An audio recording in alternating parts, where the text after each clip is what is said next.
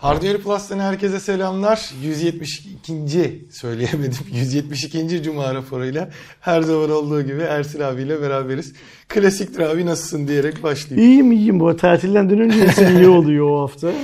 Bu hafta iyiyim o yüzden. Sen nasılsın? Ben de iyiyim vallahi. Sen keyifsiz görünüyorsun be sayfada. Yo aslında bir keyifsizliğim yoktu. Bu hafta niyeyse böyle bir şey var hani ee, daha bir yorgunluk hissediyor gibiyim de benim Bu- de büyük ihtimalle şey de çözülür. Ee, Ya- önümüzdeki ay Formula 1'e gidip geldikten sonra. Yaz kırgınlığı bu. Ya, yaz bitiyor ya. Onun bir geçişi O- şeyi böyle. şeyi böyle. Yavaş yavaş havalar soğuyor. Şey oluyor. Günler kısalıyor. a- Akşam daha erken hava Aynen. kararmaya başlıyor filan.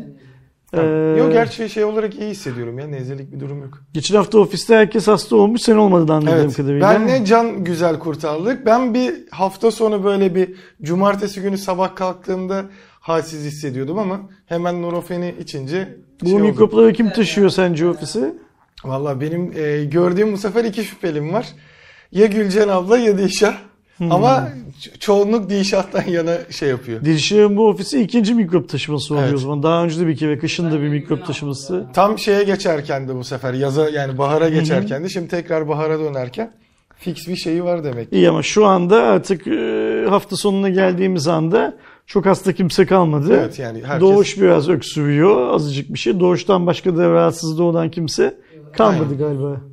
Eray da mı öksürüyor? Eray da varmış. Eray zaten o zaten bir başladı mı bir hafta gidiyor onun şeyi. Şimdi hastalığı. bu hafta e, lansman haftasıydı bir Evet. şekilde. Apple işte standart e, iPhone 13'ün lansmanını yaptı. Xiaomi de şeyin lansmanını E, yaptı. 11T. 11T Artık Mi yok. ve 11T Pro'nun lansmanını yaptı. Hazır lansmanı yakalamışken öyle böyle bir iki tane daha ürün şey yaptı ne derler sığdırdı. Biz de galiba iPhone 13 ile başlıyoruz bu hafta konularımızı. Sence iPhone 13 ile ilgili konuşulmadık bir şey kaldı mı güneşin altında? Ee, aslında ya her şey evet konuşuldu. Şimdi ekstra detayları çıkıyor. Biz zaten hemen lansmandan sonra e, bir şey yaptık. E, genel özelliklerini yaptığımız bir video var. Daha sonrasında Türkiye'deki fiyatlarıyla Avrupa'daki, Amerika'daki, İngiltere'deki ve e, Birleşik Arap Emirliği, Dubai'deki fiyatları şey yapmıştık ki arkada da şu an belki Aslında fiyatlardan daha çok vergileri kıyaslamıştık. Orada tabii şöyle bir şey var işte cihaz pahalı değil siz fakirsiniz muhabbeti var. Aslında o yani ikimizin de şey yaptığı, e, söylediği şey As- aynı şey aslında çıkıyor. biz fakir falan değiliz. Cihaz pahalı. Yani Türk halkı tamam genel anlamda fakirleşiyor her geçen gün. Yani e, ülkenin ekonomik parametreleri iyiye gitmediği için bundan vatandaş olarak bizler de negatif olarak şey yapıyoruz. Ne derler? Etkileniyoruz.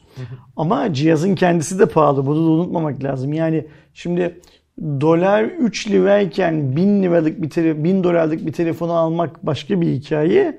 Dolar 8 lirayken e, 1000 dolarlık bir telefonu almak başka bir hikaye. Ya da mesela işte son zamanlarda son bir, bir buçuk iki yıldan beri telefonların üzerine getirilen ağır vergiler söz konusu. E, yani e, Apple kendi parasını kazanıyor. Apple'a giren çıkan bir şey yok burada. E, o her şeyi koyuyor. Vergisini, zaten zurtunu filan filan. Ona göre bir fiyatlama yapıyor zaten. Zaten Apple gibi büyük şirketler üretim anında da bunun parasını kazanıyorlar. Yani e, üretim esnasında para kazanamayı, kazanmayı başarmış şirketlerden birisi Apple. Şimdi mesela arkadaşlar diyecekler ki Apple nasıl üretimde para kazanıyor? E, Apple uzun vadeli yatırım yapabiliyor. Bundan yıllarca önce işte işlemci konusunda çok büyük atılımlar yapabilmek için muazzam bir ekip kurdu. Şimdi o ekibin yaptığı çalışmaların meyvesini yiyor. Ne diyor o meyve? İşte A seviyesi işlemciler o meyve. Tüm hakları kendi elinde. Tüm mühendisliği kendisi geliştiriyor. Hiç kimseye ihtiyacı, ihtiyacı olan tek şey Fabrika. bir fabrika.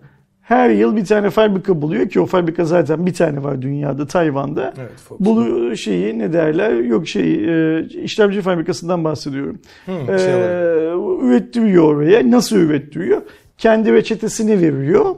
Ürettiriyor. Şimdi A seviyesi biyonik işlemcileri başka bir yere ürettirse ona 100 dolara mal olacakken bu mühendisliğini, argesini, her şeyini kendisi yaptığı için daha ucuza mal oluyor işte buradan kazanıyor parayı. Ya da mesela Corning'e diyor ki e, bizim için diyor şöyle şöyle böyle böyle bir cam geliştirmen lazım. Sen o camdan geliştirirsen ben senden bilmem kaç milyon tane garanti alacağım diyor. Ha senin ondan sonra İlk yıl bana Victus diye ver. Ondan sonraki yıl ne yaparsan yap herkese ver diyor. Filan oradan onu alıyor. Yani rakiplerinden öne geçiyor. Şimdi üretim montanı bu kadar yukarıdayken yani ölçek ekonomisi dediğimiz şeyi bu kadar başarılı uygulayabiliyorken adamın fabrikasının olmaması hiçbir şey ifade etmiyor. Adam da üretirken kazanıyor bu telefonu. Evet. Şuna bakmak lazım. Yani mesela e, Apple iPhone 13'ü kaç liraya ürettiriyor ki bunu bilemeyiz. Evet. O ya bildiğini, 200 dolar bildiğini iddia edenlerin hiçbirisi de doğru değil tabii yani, ki. Yani şey değil. Tahmini. İşte Samsung S21 Ultra'yı kaçı ürettiriyor? İşte Xiaomi bugün hani Mi 11 diyelim en tepe modeli olarak Mi 11'i kaça mal ediyor filan. Şimdi bunlara baktığımız zaman tabii ki Apple'ın maliyeti, birim maliyeti diğerlerinin biraz daha yukarısında olacak büyük bir ihtimalle. Fakat e, ölçü ekonomisi gereği o maliyeti aşağıya çekmeyi başarıyor. E bir de bunlardan daha pahalı sattığı için karlılık çok yukarıda. Yani buradaki tek dert Türk vatandaşı olarak bize ait tek dert. Finansal anlamdaki tek dert. Şimdi öte yandan şeyi konuşacak olursak da iPhone 13'te yeni ne var konuşacak olursak da e, ben hep şey diye düşünüyorum. E, özellikle Steve göçüp gittikten sonra e, şirket böyle bir bir yıl dolu bir iki yıl boş gitmeyi kendine şey yaptı. Alışkanlık evet. haline getirdi. Ve bu yıl boş geçtiği yıllardan bir tanesi. Yani o nedenle ya da bu nedenle. Yani şunu söylemeye çalışıyorum. 12 ile 13 arasındaki farkların hiçbirisi sektörde sektöre bir yenilik kazandıracak farklar değil. Apple ekosistemi için, iPhone'lar için yenilikler olabilir. Eşek değil o kadar da yapsın zaten. Evet. Ama hani sektöre böyle herhangi bir şey kazandıracak şeyler değil, Bu yenilikler pandemi değil. falan filan çünkü ortaya çıkan şeylerde kamera geliştirmesi var. 120 Hz ekran muhabbeti var. Ee, mesela kamera geliştirmesinde Pro ve Pro Max'in işte 4K e, kendi o işte log çekimi yapabilmesi, Apple'ın ProRes çekebilme muhabbetinin 128'lerde olmayacağı söyleniyor. Depolama alanının küçüklüğünden. E bunun gibi farklılıklar var. Şimdi daha yeni şey ortaya çıktı. Sadece işte iPhone değil tabii ki e, Apple Watch'un Series 7'si geldi. Yeni iPad'ler geldi. Apple Watch'un mesela işlemcisinden hiç bahsedilmemişti. E, ortaya çıkan bilgiler şey diyorlar. Seri 6 ile aynı işlemciyi kullanıyor. Sadece kasada sağlamlaştırma ve birkaç yeni özellikle boş geçme böyle evet, oluyor. Yani genel zaten. olarak şey sadece buradaki benim en çok hoşuma giden hani iPhone'lar da değil e, şey oldu zaten. E, mini'nin yenilenmesi, iPad mini'nin yenilenmesi. En azından e, tek elle kullanılabilen formda gayet güzel bir e, şey çıkmış oldu. O da uzun süredir yenilemediği için. Ama şeylere bakıyoruz işte bataryada yenilik diyoruz. E, bir buçuk saatle iki buçuk saat diyor. Şey belli değil. E, ekran süresi mi normal süre mi? Birçok insan e, ekran süresi olduğunu Zaten Apple kendi hayatından şarj cihazını falan da çıkarttı. Yani artık hani şu kadar hızlı şarj olacağız bilmem ne yapacağız Hı-hı. falan gibi dertleri evet. ki Apple'ın. Onu da şey yaptı. Ayrıca bu arada e, Samsung, Xiaomi filan filan gibi bazı şirketleri de azat etti o konudan. Hani bu hamleyi yaparak e, geçen Şeyi yıl... de görüyoruz mesela. Benim yine bu dediğim gibi büyük gelişme olmadığını Apple her zaman bir önceki modeline göre ne kadar hızlı olduğunu söylerdi.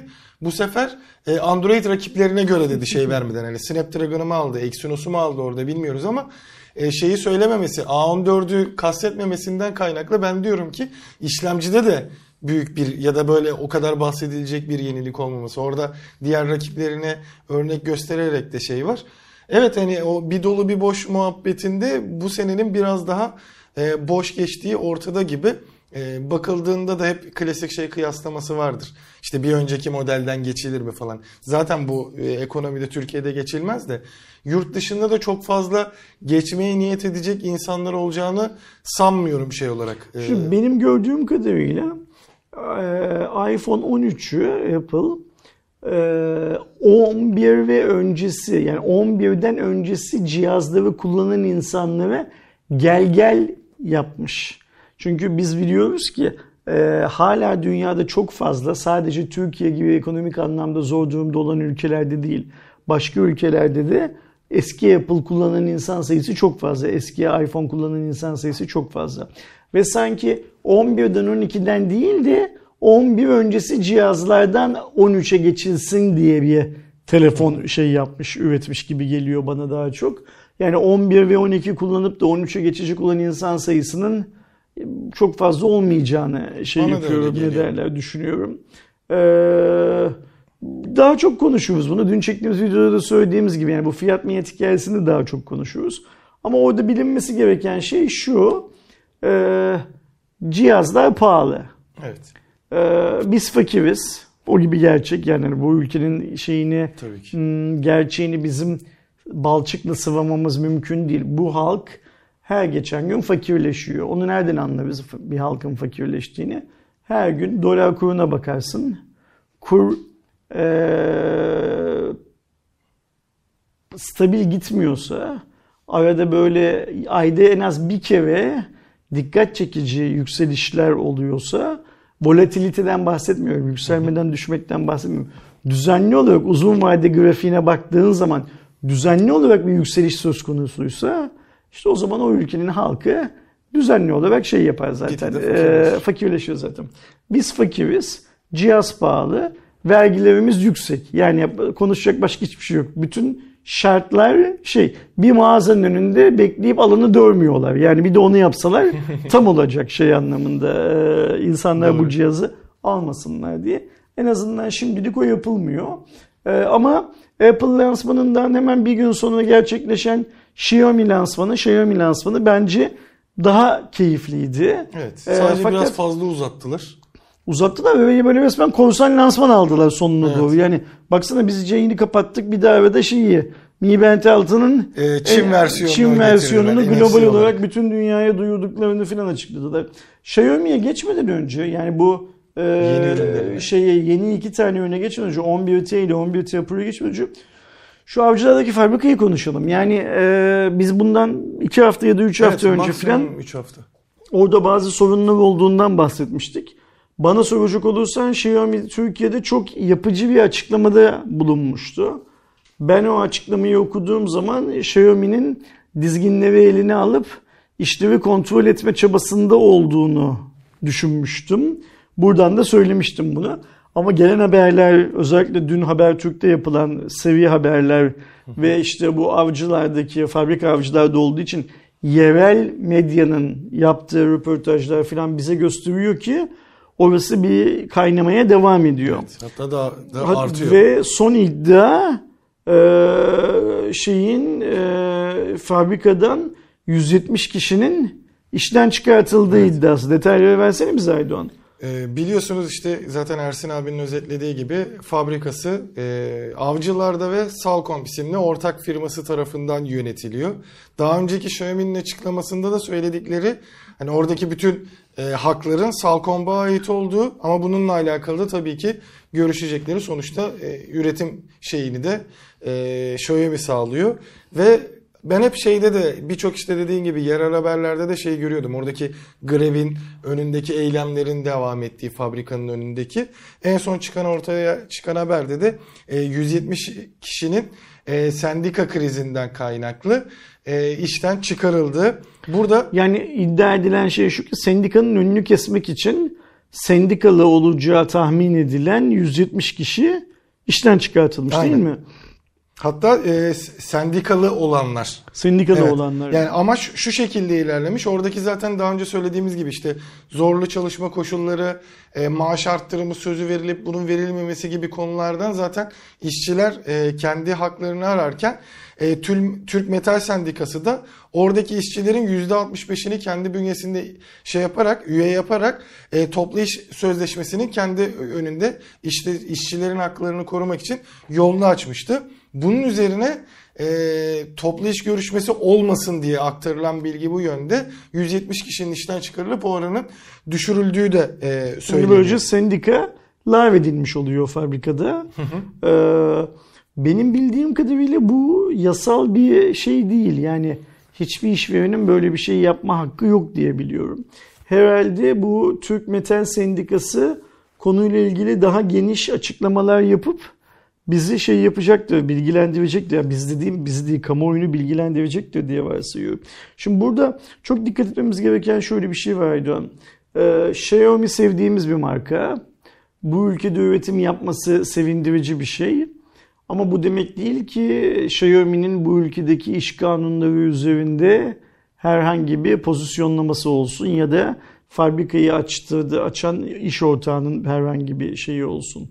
Eğer e, grev kırmak, sendikayı lav etmek e, filan gibi amaçlarla kanunun işvereni tanıdığı haklar dışında herhangi bir şeyleri yapabiliyorsa fabrika yönetimi bu uzun vadede markanın Türkiye'deki reputasyonuna çok büyük darbe vurur. Bunu gözden çıkarmamak lazım. Bir de şunu unutmamak lazım. Şimdi Türkiye'deki tüm cep telefonu fabrikalarında hangi cihazlar üretiliyor? Ucuz cihazlar üretiliyor. Evet. Bu ucuz cihazların müşterileri genel anlamda kimse yanlış anlamasın. İşten çıkartılan bu 170 arkadaşımız gibi işçi ve az gelirli insanlar. Sen kendi fabrikanda çalıştırdığın ve kendi müşteri profilinle birebir örtüşen insanlara iyi davranmazsan e, Türk milleti bunu unutmaz. Evet. Yani markanın ne olduğu çok önemli değil. Türk milleti bunu unutmaz. E, yerli marka da olsa, yabancı marka da olsa bunu unutmaz. O yüzden bana öyle geliyor ki iş çığırından çıkmadan e, Xiaomi'nin bir şekilde bu işi şey yapması lazım. Kontrol altına alması lazım. Yani çözüm nedir bilmiyorum. Fabrikayı kapatacak mı? Kapatsınlar o zaman. Yani sorun üreten bir e, şey varsa orada, organizma türediyse o zaman hani kol kesmek de bazen iyidir. Mesela Tabii, zaten borsa şeyde... yatırımcıları bunu çok yaparlar. Çok zarar ettiklerini gördüğünde kolu kesiyorum der. Zarardan kurtuluyorum der. Yani bu Xiaomi'nin e, reputasyonuna çok büyük şey verecekse ki gördüğüm kadarıyla şu anda veriyor. Kapatsınlar fabrikayı o zaman. Yani kimseyi mağdur etmesinler. Ki Aa, Türk Metal lütfen. Sendikası İstanbul e, bir nolu şube başkanı Mehmet Ali Akman'ın dediğine göre de fabrikada normalde günde 2600 telefon üretilirken bu e, eylemlerin ve grev vesairenin neticesinde üretimin 600 adedi kadar düştüğü söyleniyor da. Hani oradan zaten üretimin gitmesi bu HQ'dan farklı bir şekilde geri dönüş olur falan gibi çok farklı yani şeyler olur. Yani söylenilen şey şu. Fabrika açıldığı zaman işkur destekli olarak eleman işe aldığını fabrikanın. Yani buradaki işkur desteklini işte işkurda kaydı olan işçilerden işe alırsan belli bir süre onların vergilerini falan devlet senden istemiyor. Ama bu süre bittikten sonra e, Salkom'un o işçileri işten çıkarttığı filan söyleniyor. Şimdi bunların hangi bunlar tabii ki iyi şeyler değil ama ne kadar yasal ne kadar yasa dışı bunu çözmek lazım. Şimdi devlet eğer sana evet sen iş kurda iş bekleyen işsiz arkadaşlarımızdan %30'unu e, işe alırsan ya da senin kapasitenin %30'u kadarını bunlardan tedarik edersen ben sana vergi avantajı sunarım. Sen de bunları 6 ay çalıştırmak zorundasın diyorsa adam 6 ay çalıştırıp sonra işten çıkartıyorsa bunu bu da bir başka bir insafsızlık var ama yasa dışı değil. Yasal o zaman. Ee, ha işkur bir işten çıkartılan insan sayısı kadar tekrar yeni eleman tedarik ediyor mu vergisi ödenmeyecek olan? Ediyorsa o zaman sorun işkur kanununda. Çünkü hiçbir işverene insanları böyle sanki kıyma makinesinden geçiriyormuş gibi geçirme hakkının devlet eliyle verilmiyor olması lazım. İşte e, bir nolu şube başkanı Sayın Mehmet Ali Akman da açıklamış birçok şeyi.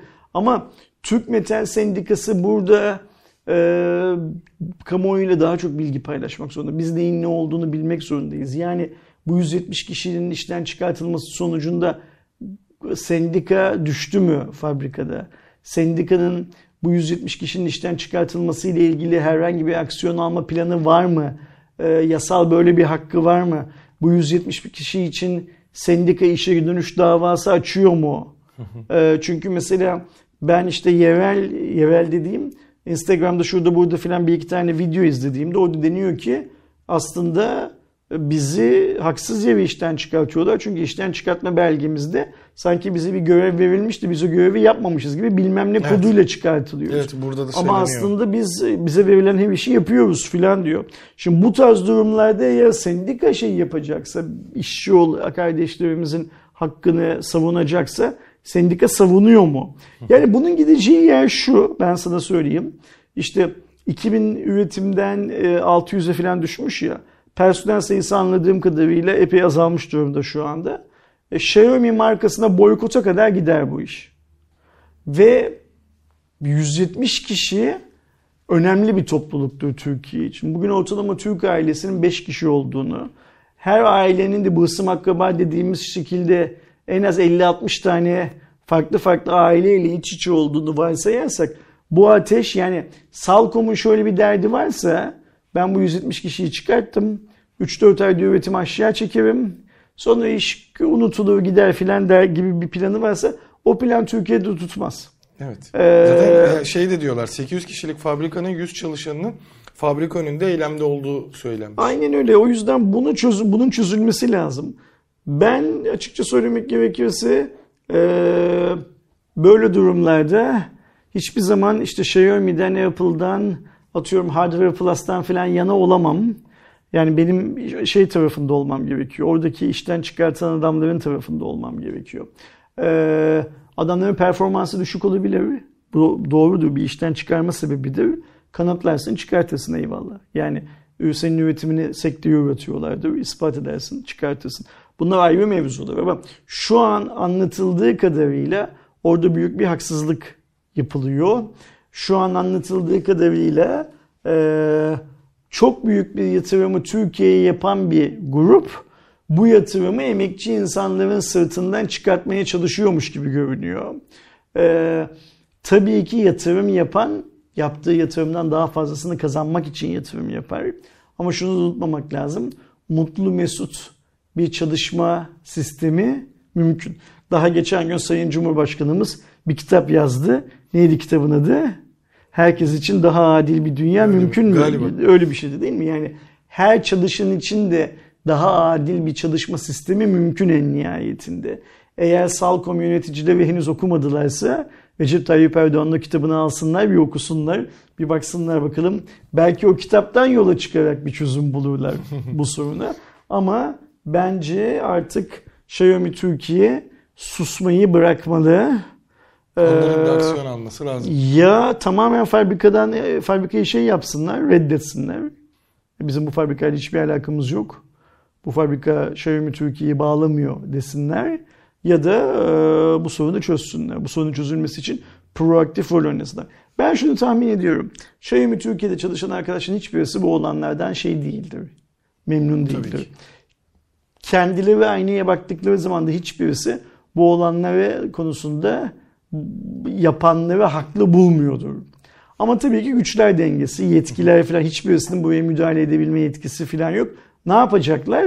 Yurt dışındaki muhataplarını bu konu bizim başımızı çok ağrıtacak. Bu konu bizim başımızı ağrıtıyor diye uyaracaklar. Çünkü bak henüz bir boykot, ambargo falan söz konusu değil.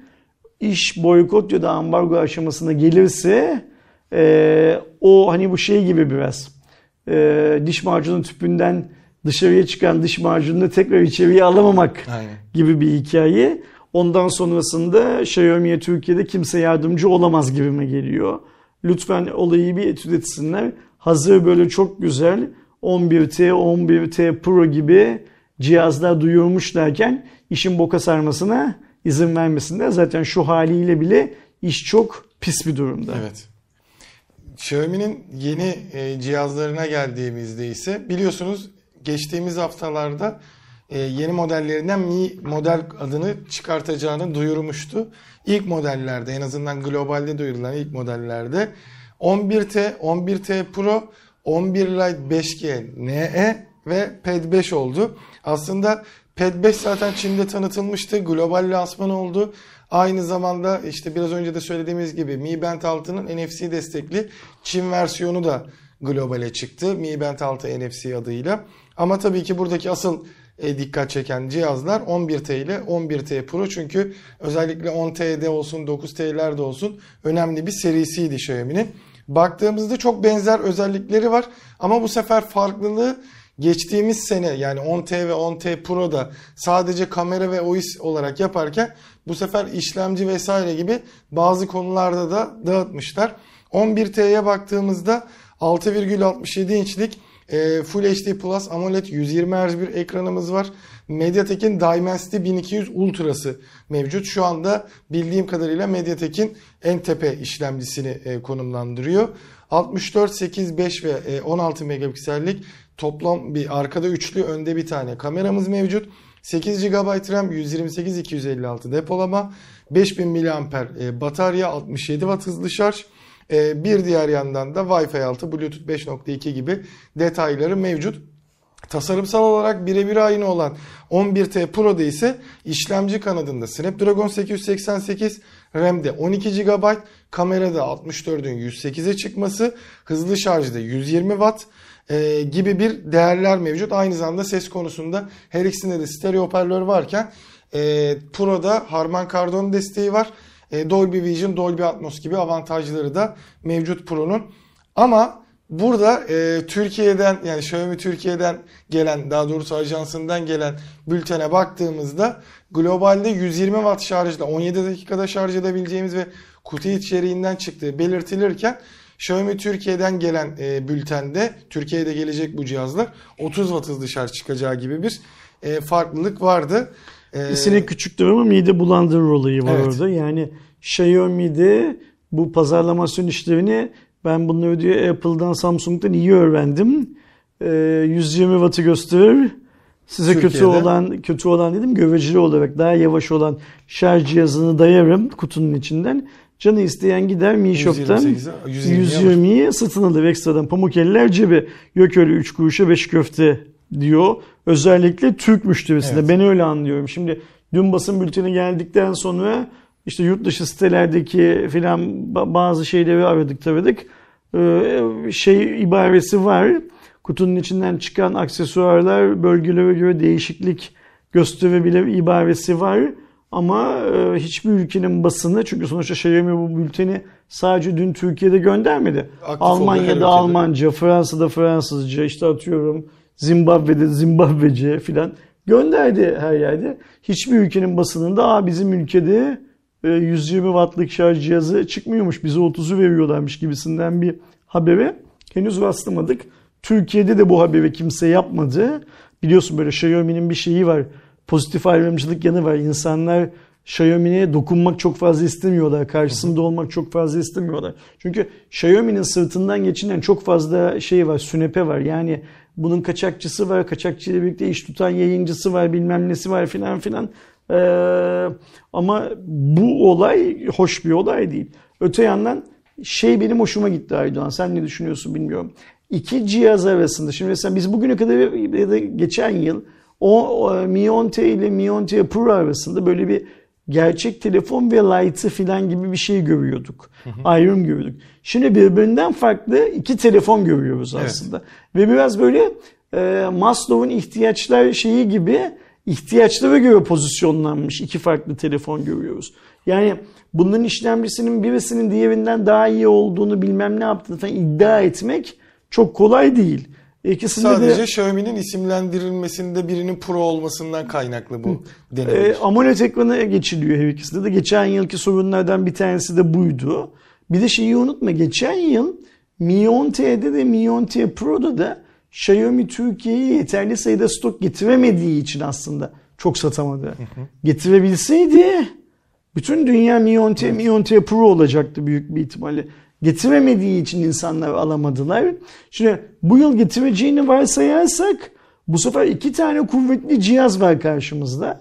Muhtemelen fiyat olarak da şey olacak işte. Ben böyle biraz BMW'ye benzettim bu hikayeyi. Şöyle BMW'ye benzettim. BMW'de hep şey vardır ya 10 bin lira daha fazla verirsen yeni bir özellik de vardır ya. Bu cihazlarda da böyle işte biraz daha fazla verirsen e, Harman Kardon'a geçersin. Biraz evet. daha fazla verirsen daha 17 dakikada seni %100 şarj edecek şeye geçersin. Biraz daha fazla verirsen daha iyi bir kamera şeyine geçersin. Hı hı. Çözümüne geçersin filan gibi bir şey yapmışlar. E, ben e, 11T ve 11T Pro'nun o anlamda pazardaki pozisyonlamasını beğendim. Öte yandan şöyle bir şey var Doğan. Şimdi Realme'nin GTC ile Xiaomi'nin Poco X3 GT ile başa çıkabilmesi mümkün değil. Evet. Realme'nin GTC Türkiye'de satılmaya başlandı. Bu da demektir ki Xiaomi 11T Pro'yu Xiaomi bir an önce Türkiye'de satmak zorunda. Yani geçen yıl stok sorunu yüzünden satamamıştı. Bu yıl geç getirip pazarı Realme'ye kaptırmak gibi de bir riski var önünde. Evet. Fiyat çok önemli. Bak mesela şimdi iki cihazın yurt dışı fiyatlarını konuşuyoruz ama Türkiye fiyatı ile ilgili herhangi bir şey söyleyemiyoruz. Çünkü e, açıklanan dolarlardan yola çıkarak hesaplama yaptığımız zaman Yedi fiyat çok yukarılara gidiyor. Ama ben tahmin ediyorum ki Xiaomi e, geçen yıl kendisini iyi cihaz segmentinde kıstıran Realme'nin bu yıl da aynı şeyi yapmasına izin vermeyecek. Yani neydi o geçen yılki kıstırma? 7 Pro'da e, Realme, Xiaomi'nin telefonlarının hepsini fiyat olarak tokatladı, özellik olarak tokatladı. Şimdi orta segmentin üstündeki rekabeti her iki markada hazır ortalık boşken üst segmentin üstüne doğru çekiyorlar yine. En tepeye doğru çekiyorlar. Önemli cihazlar bence bu ikisi. 11T'de, 11T Pro'da önemli Hatta yani cihazlar. şeyi bile ilk defa e, Twitter'dan paylaşmıştım galiba. 11T Pro'ya baktığımızda markanın asıl ana gemi, amiral gemisi olan 11'e göre de birçok avantajı var. Zaten şöyle bir şey dedikleri kamera 11 özellikleri. yılın başında duyurulurken 11T yıl sonu amiral gemisi olmuş. Hani Evet. böyle yılı bölmek gibi bir arzuları var ya şeyleri. gibi bir şey olmuş mesela Aynen şimdi öyle. Aynen vazgeçilen. öyle. Yıl biterken ki en büyük gol aslında bu Mate şey açısından. Huawei'nin. Ay- Xiaomi için. Ee, Bir an önce Türkiye'ye getirmeleri lazım bu cihazları ve benim doğal olarak en çok merak ettiğim şey şu iki işlemcinin hangisinin daha uzağa işi diye. Ya bize mesela gerçekten orada biraz daha fazla iş düşürecek e, anlaşılan Xiaomi her ikisini beraber getirirse. Belki şey yapabilir diye düşünüyorum. E, ülke algısını düşünerek pazarlama açısından önce 11T'yi getirip belli bir süre sonra Pro'yu Türkiye'ye sokmak gibi Pazar şey olabilirler. kaybeder. Ee, hani orada da çünkü ikisini aynı anda soktuğunda gerçi tabii fiyat farkı da önemli olacak orada. Bir de dediğin gibi GT'ye göre çünkü GT ilk 9000 lira olarak görünmüştür Realme kanadında şimdi 8000 olarak 9 bin görüldü. lira olarak satışta görülmüştü. Orada da hatırlıyorsan geçen hafta da konuştuk. Gerçek bir fiyat olup olmadığını Evet. bilmiyorduk. Birisi 9 bin lira yazmıştı Bence oraya. orada bir ben yine şey diye düşünüyorum. Algı Orada var, değil mi? Aynen bir hem şey ucuz çıkabilme hem de o fiyatı bir algı olarak görme. Şimdi bu numaraları insanların Her yediğini düşünenler varsa eğer yanılıyorlar. İnsanlar bu numaraları yemiyorlar. Siz yanınızda ne kadar tombik beslerseniz besleyin ve o tombikle veya 9000'di 8000'e çıktı bilmem ne falan dedirtirsiniz dedirtin. Ee, son kullanıcı bu numaraları yemiyor. Ve bu numaralar dönüyor dolaşıyor markanın sırtına da kambur olarak kalıyor. Şimdi ben Realme'nin e, cürmüne bakmadan yani Realme küçük bir şirket bunu kabul etmek lazım. Kendi cürmüne bakmadan böyle aklı sıra sosyal medya operasyonları çekmeye kalkmasını filan çok komik gülerek izliyorum. Yani belki izleyenlerimiz çok fark etmiyorlar bunları. Çünkü yani o kadar küçük bir marka ki böyle işler yaptığı zaman bir Samsung kadar yapamıyor tabii ki. Apple kadar yapamıyor tabii ki. Bir Xiaomi kadar yapamıyor tabii ki. Ama kendince bir şeyler yapmaya çalışıyor. Ve her seferinde de çok komik duruma düşüyor. Ben bunu zaten birçok videoda, birçok sosyal medya paylaşımında filan eleştiriyorum da. Yani Realme niyeyse influencer'ı beslemekten çok büyük keyif alıyor. Realme'nin böyle bir derdi var. Çünkü o şey zannediyor. e, Birilerine para verip markasını söylettirdiği sürece Xiaomi'den daha iyi olabileceğini zannediyor. Öyle bir daha iyilik yok. Millet mala bakıyor. Millet fiyata bakıyor. Millet servise bakıyor. Bir de insanlar dönüp eee, ne kadar samimi olduğuna da bakıyorlar. Xiaomi'nin başarısının altında yatan etkenlerden en büyüğü Xiaomi'nin ilk kurulduğu 3-4 yıl boyunca çok samimi bir marka olması. Bunu gözden kaçırıyor Realme. Eğer bu senin söylediğini yapmışlarsa ki ben de senin gibi yapabileceklerini düşünüyorum. Yani şöyle de yapıyor. Ya bunu Apple bile yapıyor biz niye yapmayalım ki bilmem ne filan diye düşünmüş olabilirler. Yanlış yapıyorlar. Kendi bacaklarını sıkıyorlar. Çünkü şöyle bir şey var. Ee, markanın adı bir kere pahalıya çıkarsa ondan sonra toplayamazlar bir daha geriye. Onun farkında değiller herhalde. Fark ederler yakında. Yani şimdi e, buradaki esas sorun şu sırf Realme özelinde değil. Hiçbir şirketin yöneticisi kendini Türk halkından daha akıllı sanmamalı. Ortalama dediğimiz bir şey var. Bir çizgi var. Türk halkının ortalaması birçok konuda aşağıda olabilir ama Türk halkı böyle numaraları görür. Çünkü Türk halkı zaten son 15-20 yıldır, son belki 25-30 yıldır ekonominin e, her türlü öyle bir mücadele içinde ki yani al takke ver külah o kadar yaşıyor ki puştluğun nerede olduğunu çok kolay görür, anlar, sezer.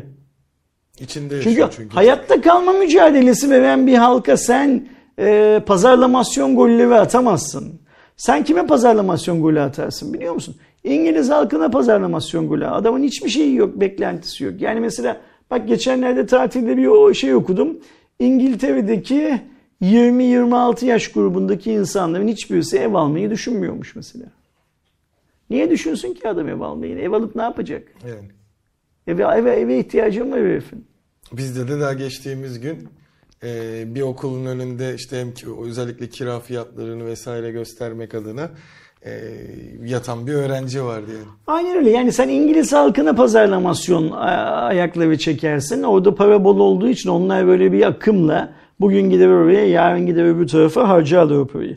Ama Türk halkı bunu öyle bir şey yapmaz yani. Sen o cihaza 11 bin lirada desen e, Realme GT'ye sonra 8 bin liraya da satsan e, kimse almaz. Bekle herkes 6500'e düşsün diye. Çünkü yok milletin o parası yok yani. Hani... Yani burada bakalım şey ne yapacak işte Xiaomi kanadı nasıl bir cevap verebilecek. Göreceğiz Yani ben. Yurt dışı fiyatlarında dediğim gibi 6500 şeye denk geliyordu. E, 11T'ye direkt çevirdiğimizde e, Pro'da 7500'e denk Ben geçen yılki bu tedarik sorunundan çok ağızlarının yandığını düşünüyorum Xiaomi'nin Türkiye'nin. Yani hem satış rakamlarına ulaşma konusunda zorluk yaşadıklarını hem kendi e, iş ortaklarını memnun edemediklerini falan düşünüyorum. O yüzden hazır cihazlar çok iyiyken ki iyi cihazlar Gerçekten güzel cihaz. bu cihazlarla ya düşünsene e, Xiaomi 11T ile Xiaomi 11T Pro birbirlerine göbekten rakipler. Evet. Bunun light'ı bilmem nesi iyisi kötüsü ucuzu pahalısı yok. Göbekten rakipler birbirlerine. Onda ne diyorduk 10 ailesinde? İşte AMOLED'se onu al bilmem neyse bunu al şu. Yok öyle bir şey. Bu cihazların ikisi de birbirine koro koro rakip. Evet. Bunlar kendi aralarında rekabet yaparken GT, Realme GT'yi ezmek üzere planlanmış cihazlar. Nasıl ezersin? İyi fiyatla ezersin. İyi fiyat olmazsa ezemezsin. İş bu kadar basit. Ve bir de Realme GT pazardayken senin de pazarda hazır evet ben buradayım. Fiyatım da bu diye Çok yakın bulunman sürede gelmesi lazım. lazım. Bir- Genelde bir, an önce da geldiğini görüyoruz ama bakalım. Be- Tedarik be- nasıl bekleyelim görün. Ben bu konuyla ilgili Xiaomi'nin içinden hiç kimseyle konuşmadım Xiaomi Türkiye'den. Zaten lansman dün oldu. Ne konuşacağız? Ama e, 10 gün içinde falan bu cihazı Türkiye'de pazara sokmaları lazım. Bana yani öyle yani. çok fazla zamanları yok yani. Ekim'de Yani en kötü girmesi Mi lazım. 10 T'de olduğu gibi ya işte geldi gelecek vereceğiz vermeyeceğiz bilmem ne.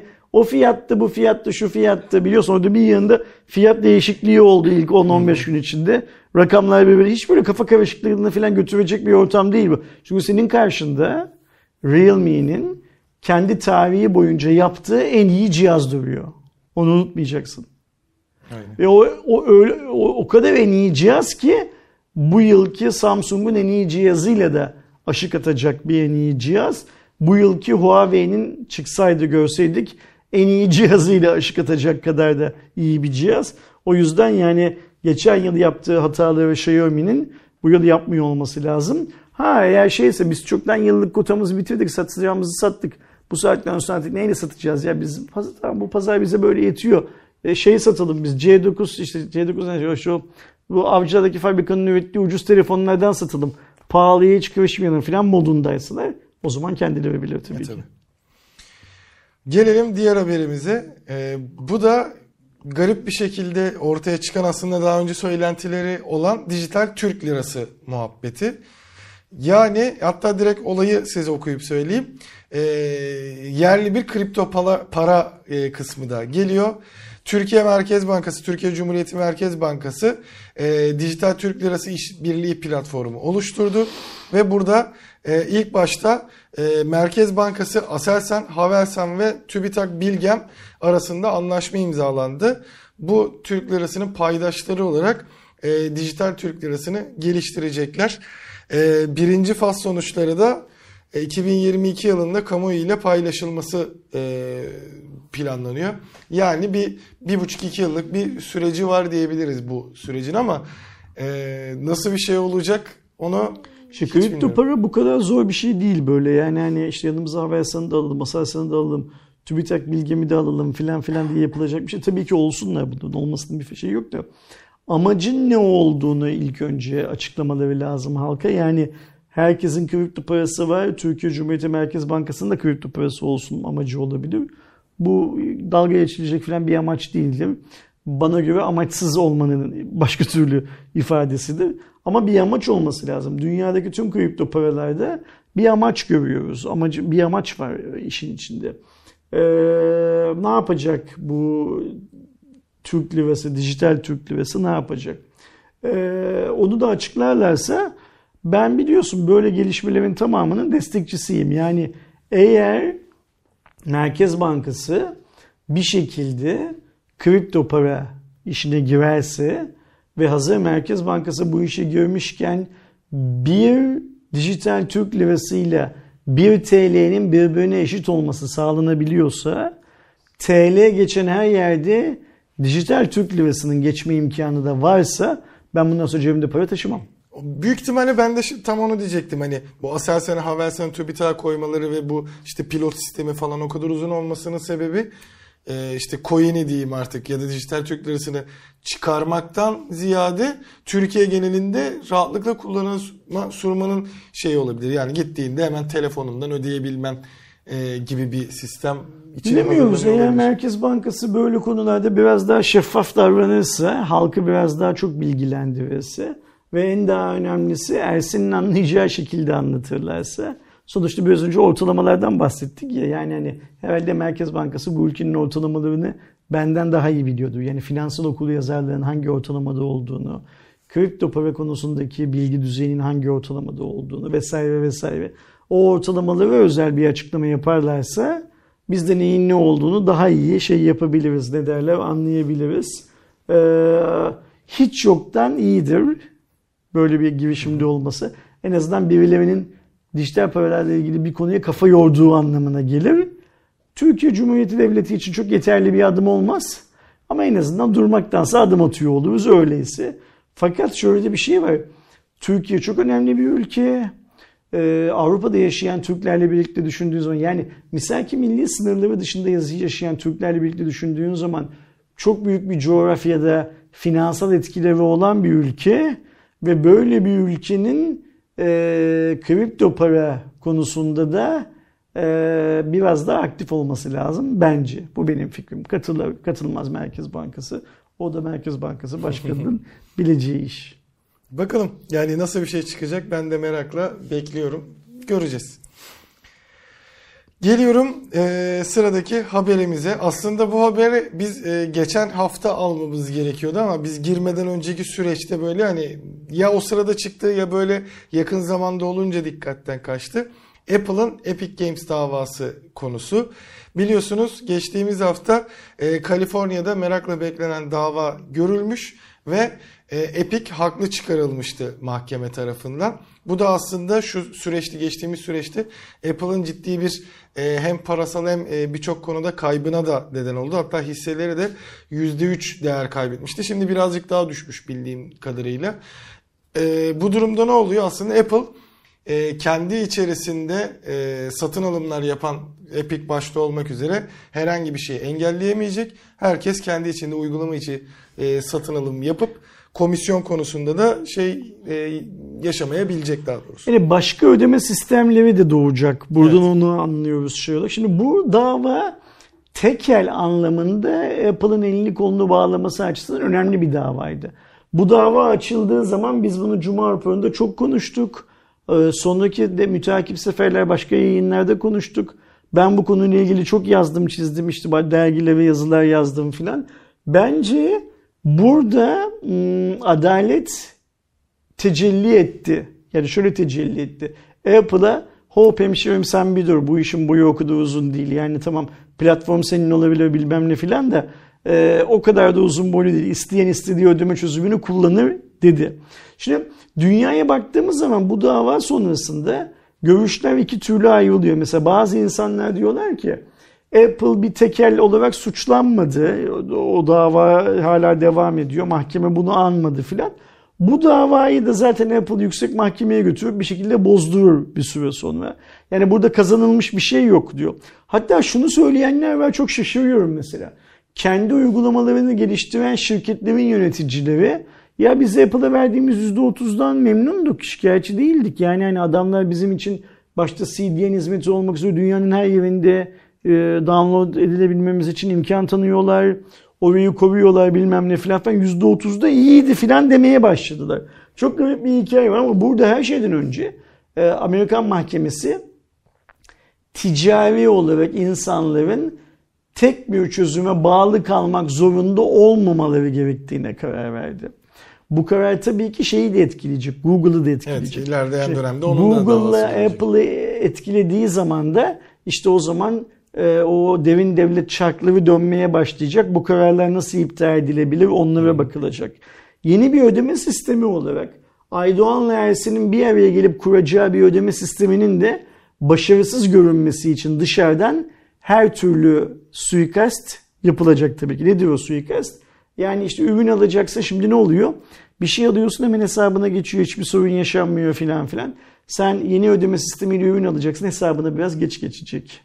İşte bir sorun olduğu zaman başka türlü çözmeye uğraşacaksın. Apple'a yazacaksın artık yani Aynen o öyle. sistemle işte şu X firması satın aldığın firma ilgileniyor gibi cevaplar alacaksın. Olacak. Yani ama ben bu mahkemenin böyle bir karar vermesinden çok mutluyum.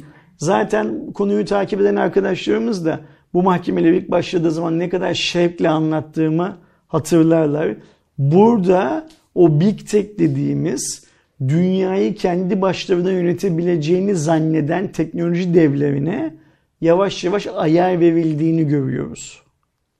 Apple ayarı aldı. Şimdi bakalım ne yapacak. Bu tabi bugünden yarına mesela Apple bu kararı kabul etmeyecek tabii ki. Bozulsun diye bu kararın etrafını e, çevirebilsin diye 50 tane takla atacak şimdi Apple. Hatta belki gidip kendisiyle mahkemelik olduğu oyun şirketiyle farklı normlarda anlaşmak için bile şey yapacak. Onu Anlaşabilir de çünkü şey değildir yani öyle iyi de bir firma sayılmaz. Anlaşabilirler de ayrı mevzu ama artık lastik bir kere delindi onu biliyoruz. E, o lastiği ne kadar yamarlarsa yamasınlar.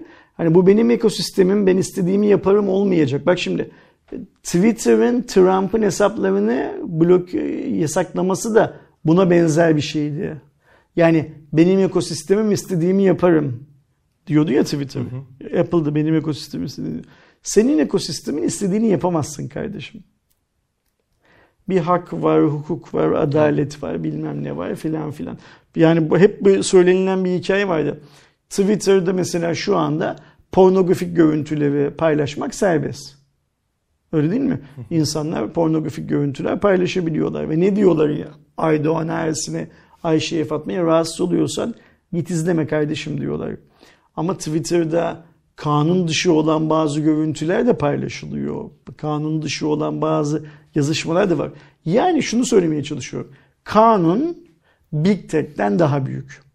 Burada önemli olan şey Amerikan kanunu mu, Türk kanunu mu bilmem ne filan gibi olaylara girmeden hmm, global bir kanun silsilesinin bu sistemleri kontrol edebilmesini sağlamaktan geçiyor aslında. Yani ee, şey Epic %30'u çok bulmuş. İşte böyle bir şey geçmiş. geçmiş. Belki yine %30 ödeyecek bilinmez. Yeni sistemde de yüzde hatta belki daha fazla. O sistem kuruluncaya kadar belki %40 ödeyecek bilmem ne olacak filan.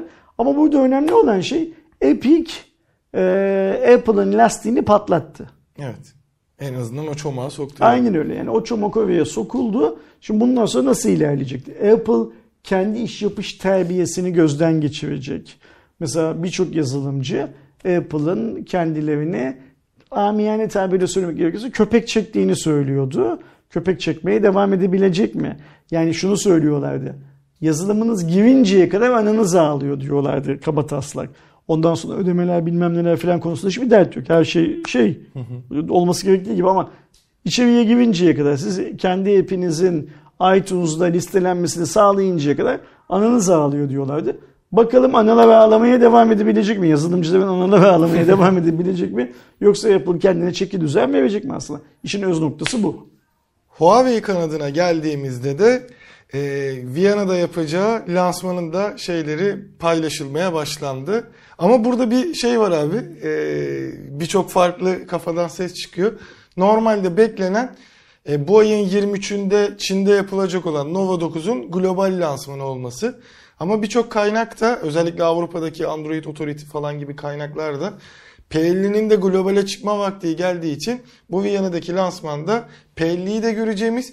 Bazı yine e, büyük kaynaklar olsa da şu anda sadece beklenti düzeyinde olan normal düzeninde Huawei'nin Mate zamanı da geldiği için e, Nova 9 ve P50'nin e, globale Avrupa'ya ve Amerika'yı daha doğrusu Avrupa diyelim şu an için Avrupa'ya çıkışı e, Mate 50'nin de global olarak lansmanı yapılabilir gibi birçok beklenti var. Şimdi hepsini tek lansmanda bitirmek istemeleri mantıksız bir şey değil. Sonuçta P50'nin zaten Çin lansmanı yapıldı. Hı hı. Ee, ne zaman bu Viyana'daki lansman? 21 Ekim. 21 Ekim'de bugün 16 Eylül yani bir taş patlasın bir ay sonra. Biz de Hardware Plus olarak 21 Ekim'de orada olacağız zaten. Hı hı. Sen bu etkinliği yerinde izleyeceksin. Ne olduğunu ne bittiğini bize oradan anlatırsın. Şöyle oldu böyle oldu diye biz de Aydoğan'dan öğreniriz neyin ne olduğunu. Evet. Ama bana e, şey mantıksız gelmiyor. Yani orada tabii ki orta segment diyebileceğimiz Nova'yı duyursunlar. Ama aradan P50'yi de çıkartırlar. P50'yi çıkartmalarının şöyle bir güzelliği olacak. Zaten Nova'da da bu olacak da. Biz böylece yeni işletim sistemli ilk telefonları Avrupa'da da evet. görüyor olacağız. Ve hatta Türkiye'de de görüyor olacağız. Yani hani bir e, çok hızlı koştuk yorulduk modu var şeyde ne derler harmoni hikayesinde. Yani harmoni diye bir şey geliştiriyor. Geliştirdi beta ürün çıktı şudur budur falan ama yok hala. Şimdi 150 milyonu geçmiş şu anda Yok hala yani e, sokakta yürüyen Türk vatandaşı için şu anda hiçbir şey ifade etmiyor ya. Sadece tablette olan. Belki ifade eder bir hale gelir bu sayede. Benim açımdan önemli olan o. O yüzden ben 21 Ekim'de senin bize ne anlatacağını daha çok merak ediyorum. Bana tabii ki döndükten sonra da oradaki havayı bize nasıl anlatacağını Hı-hı. merak ediyorum. Çünkü bu bize Huawei'nin 2022 şeylerini de vizyonunu da gösterecek aynı zamanda. Bana şey gibi geliyor. Mate 50 ihtimali düşük. Yani o biraz daha işte tarihler falan uyduğu için ya da e, sürpriz falan beklendiği için olabilir ama e, Avrupa'da biz genellikle Nova markasını pek görmedik. Onu Hı-hı. hep değiştirdiler. O yüzden ben diyorum ki biz orada P50'nin global lansmanını da göreceğiz. Ve P50 Lite Nova 9 olacak. Ha olabilir. P40 olabilir. Lite'da mesela yine farklı bir Nova'ydı şeydik. Hatta bu, özellikle bu harmoni döneminde biliyorsunuz. E, o tarz bir adla e, getirilecek. Çünkü tasarımı da benziyor zaten ortaya çıkmıştı. Yine çift yuvarlaklı falan geliyor. Bu çok ve... güzel bir bakış açısı. Bak sen daha gitmeden çözdün onu. ben orada P50 serisi olacağım. Bakalım e, şey nasıl olacak. E, ama herhangi bir şu anda e, sorduğumuzda da herhangi bir teyit alamıyoruz tabii ki. Sonuçta lansmanda orada yapılacak bir şey olduğu için e, önceden de bir e, şeyimiz yok, e, bilgimiz yok. Bakalım nasıl bir şey olacak çünkü hani bu kadar e, konuşulan bir lansmanı sadece Nova 9 olma ihtimali düşük gibi geliyor bana. Ama tabii ki belli olmaz Huawei'nin sağ solu. Farklı ürünler de görebiliriz. Belki e, yeni telefonların yanı sıra belki ekosistemde de Avrupa'ya belli başlı ortaklıklarını duyurur mu diye bekliyorum bu Harmony için. İşte Bakalım. bilmem ne markasıyla falan şey yaptık Git de anlatırsın işte tamam. Onu göreceğiz. Şimdi ise yine kripto paraya kısmına geçtiğimizde e, TODEX olayı hala devam ediyor biliyorsunuz. Yani en azından araştırması ve e, şeyleri oradaki insanların Arnavutluk'ta olduğu falan da söyleniyor. Ama ortaya çıkan bir e, şey de İstanbul Anadolu Cumhuriyet Başsavcılığı örgütlü kaçakçılık ve mali suçlar soruşturma bürosu savcısı Yücel Ertaş e, yürütülen soruşturma kapsamında Binance'ten e, bu e, şüphelilerin tam ele koyulmadan önce yani TODEX'in bu işlemi yapmadan önce Binance'a aktardığı 30 milyon 100 bin 78 liralık varlıklarına el konulma talebi yapmış. Yani e, Sayın Başsavcı şunu tespit ediyor.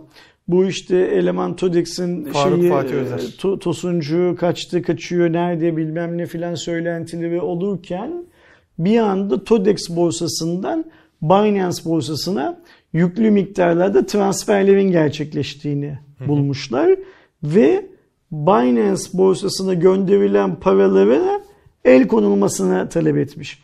Şimdi bu yapılabilir bir şey mi açıkça söylemek gerekirse bilmiyorum. Yani Binance en nihayetinde şey global bir marka. Ama bunu şöyle düşünelim arkadaşlarımız daha kolay anlasınlar diye. İşte bir banka var TODEX'i bir banka olarak isimlendiriyor. Bu adamlar bazı dolandırıcılık işlerine bulaşıyorlar. Bankayı iflas ettirirken bankanın içindeki parayı da çekip yanlarına çantana ve doldurup götüremedikleri için başka, başka bir bankaya EFT yapıyorlar gibi düşünün. Şimdi savcılıkta o başka bankaya diyor ki ya burada kriminal bir şey var. Şimdi bence böyle bir durumda e, Binance'in hem Türkiye'deki geleceğini garanti altına almak hem dünyadaki biraz önce ne dedik şey konusunda Apple filan konusunda Twitter konusunda e, kanunlara şey. saygılı olduğunu göstermek açısından bu el konulma talebine soğuk bakmaması lazım bence. Yani bize ne kardeşim biz Türkiye'de işte bilmem ne bir şey bir şey mali suçlar soruşturma bürosu savcısı Yücel Bey'in talebini takmayız dememesi lazım. Bu talebi takması lazım. Çünkü ortada Türkiye'de mağdur olan bazı insanlar var. Bu mağduriyetin sebebi olan zat-ı muhteremin Arnavutluk'ta olduğu söyleniyor ama sadece söyleniyor. Birisi evet. kulağından tutup getiremedi. Hani e, niye getiremedik mesela o da ayrı mevzu. Yani biz Türkiye Cumhuriyeti Devleti olarak e, burada bir yan adamı tokatlamış bir adamı bu kadar zor mu getiriyoruz Türkiye'ye? E, ya da bu adam suçsuz mu? Boşu boşuna mı biz bu adamın hakkında tutuyoruz yani Türkiye'de? Tosuncuk da önce kendisi geliyorum dediğinde zaten şey oldu. O yani ayrı işte mevzu. şimdi e, olması gereken nokta şu Aydoğan. Hukukun üstünlüğü. Yani hukuk her şeyin üstünde olması lazım. Eğer hukuk her şeyin üstünde olursa Adamın kendisi geliyorum demez. Hukuk da oradan kulağından tutar getirir. Evet. Hukuk bunu da kulağından tutar getirir. Yani mesela şimdi haberi okuyoruz. 26 şüpheli varmış bu TODEX evet, hikayesinde. Altısı tutuklu. Şimdi TODEX diyorum ya ben hep anlatıyorum. Ben gittim adamların genel müdürlüklerini ziyaret ettim. İşte bizimle bir iş yapmayı teklif ettiler. Kabul etmedik o işi filan filan.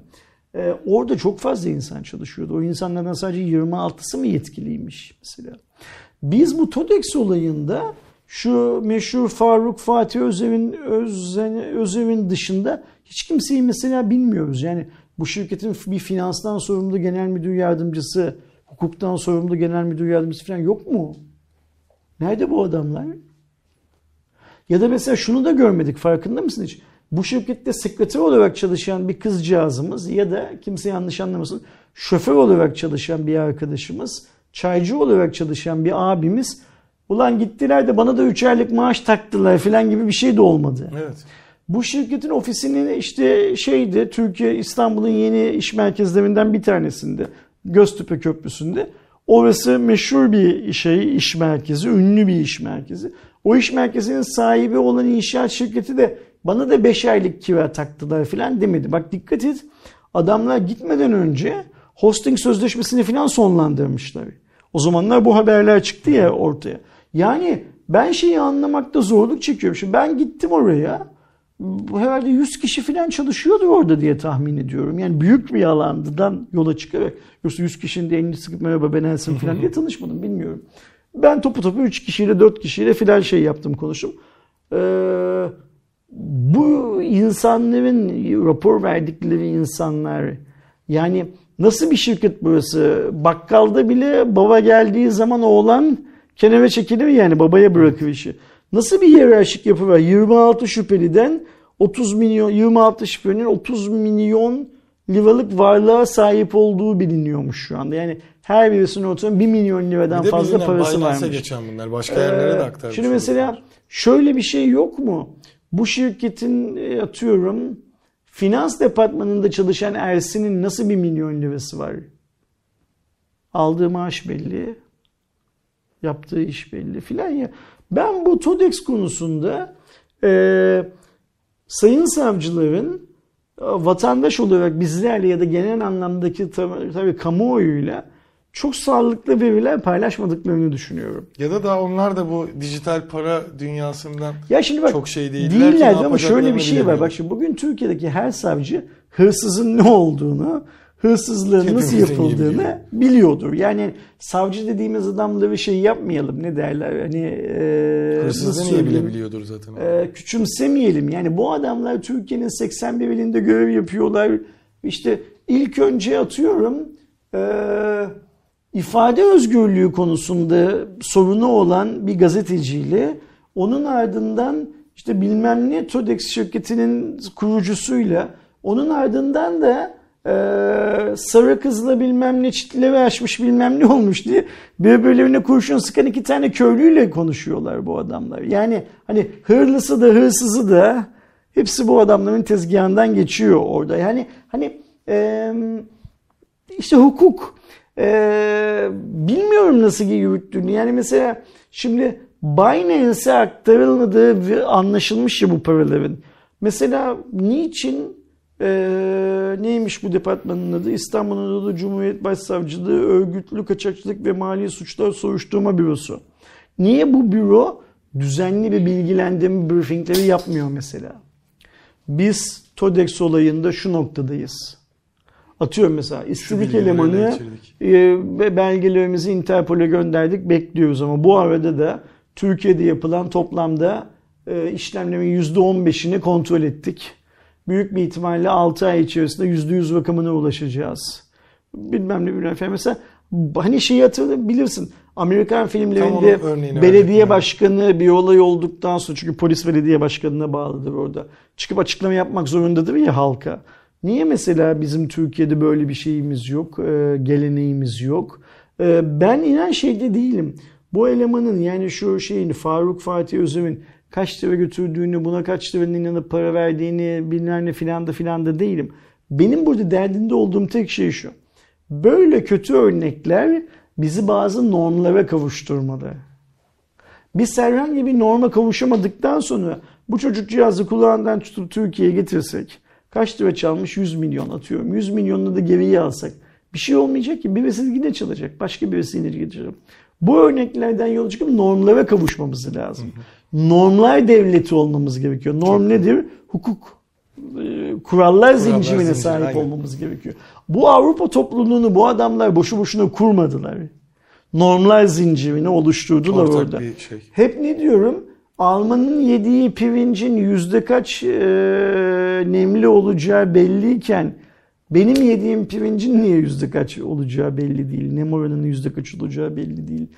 Ya da işte Türkiye'den hmm, şeyden Datça'dan e, Münih'e gönderilen domatesin e, büyüklüğü belliyken Datça'dan İstanbul'a gelen domatesin büyüklükleri niye belli değil? Onların normları niye yok? Yani normlar kurmamız lazım ve bu normların kurulması konusunda bize e, Sayın Savcı Yücel Ertaş gibi savcıların şey yapması lazım, e, yol göstermeleri lazım. Yani çünkü bu normları kendi başına bırakırsan insanlık tarihi işte ortada kuramıyor bu normları. Hı hı. Kurabilse Avrupa topluluğu olmazdı. Daha önce kurabilse NATO olmazdı. Bilmem ne olmazdı.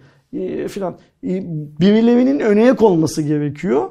Benim bu TODEX davasından tek beklentim e, bizi şu konularda yani kripto para dolandırıcılığı konusunda tekrar etmemesi için e, hukuksal normlara kavuşmamızın sağlanması, vatandaşın neye dikkat etmesi gerektiği konusunda da şeylerin yazılması. How to dokümanlarının yazılması. Bu kadar basit. Yoksa yani hani Fatih'in yediği paranın bilmem nenin bilmem ne yaptığı şeyin filan derdinde değiliz. Savcıya da Allah kolaylık versin. Zor iş bunlar öte yandan da. Çünkü emsal de teşkil edecek yapılan emsal şeyler. teşkil eder. Üç gün sonra bu işin siyasi ayağı çıkar.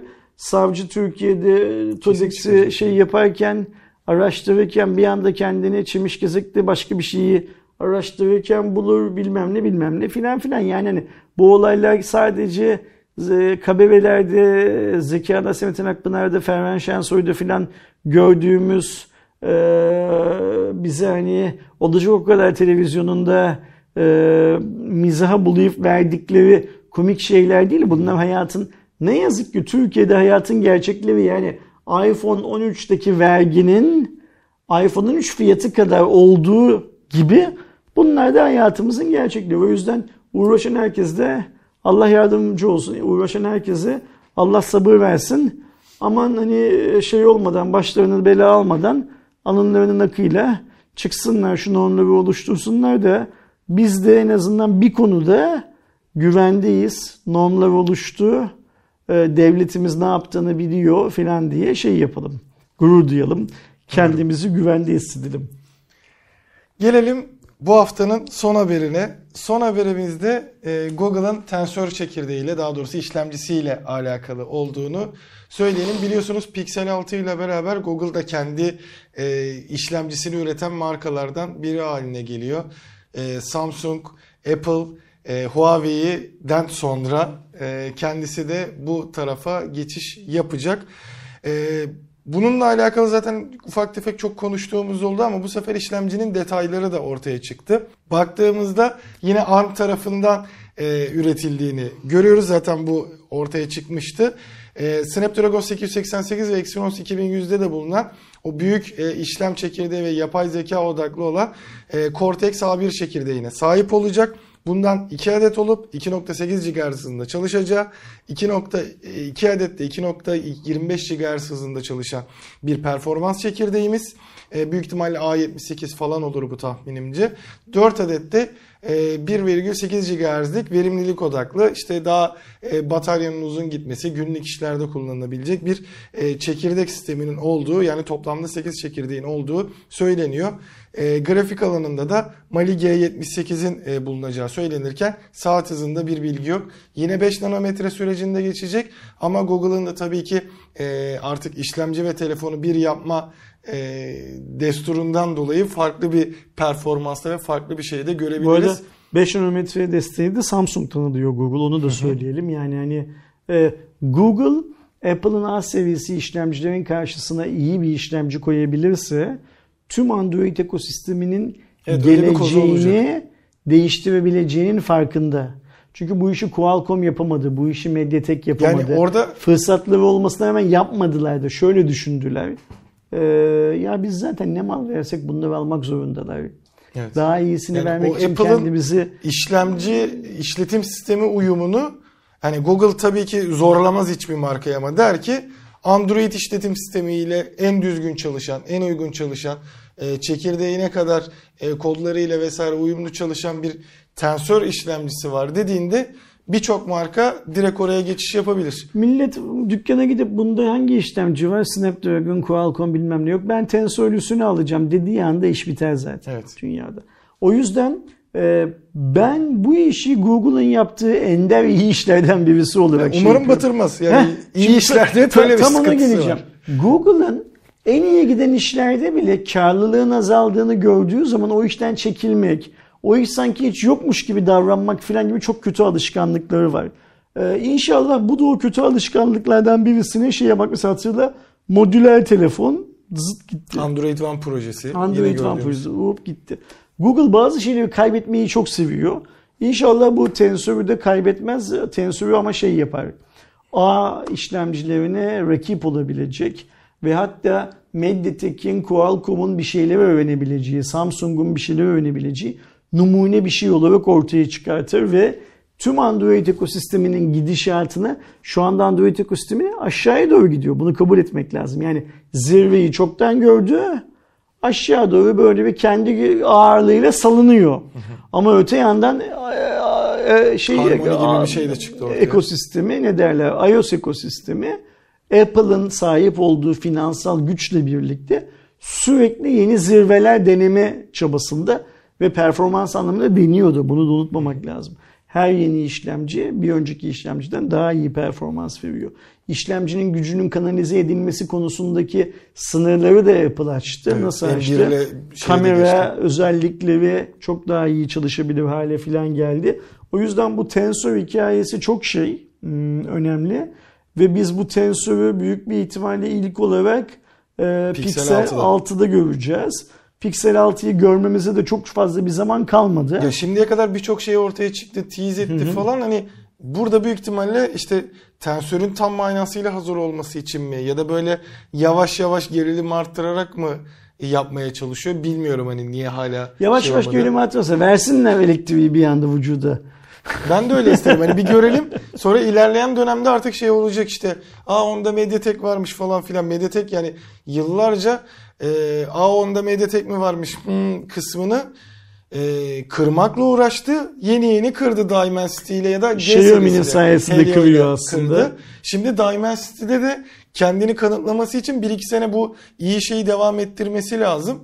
Ki tercihte artık millet bu Snapdragon mu şey mi demesin. Ee, Samsung'un artık tek atımlı kurşunu kaldı. AMD ile beraber 2022'de ne yapacak onu göreceğiz. Çünkü e, tek başına o işin gitmediğini net bir şekilde artık kendisi de biliyor ki AMD ile beraber çalışmaya karar verdi. Oradan bir de zaten Apple e, A serisiyle iyi gidiyorken M1 ile kendi işlemcisiyle ayrı çıktı. Huawei her ne kadar şu anda biraz düşe kalka gibi olsa da kirini var gibi böyle Bu durumlarda Tensor tutsun Samsung, Samsung falan başka işte uğraşmaktan Bence de. vazgeçerler. Hepsi o şeyin e, Google'ın e, fason üretimine geçerler büyük bir ihtimalle. Yeter ki şu iş tutsun.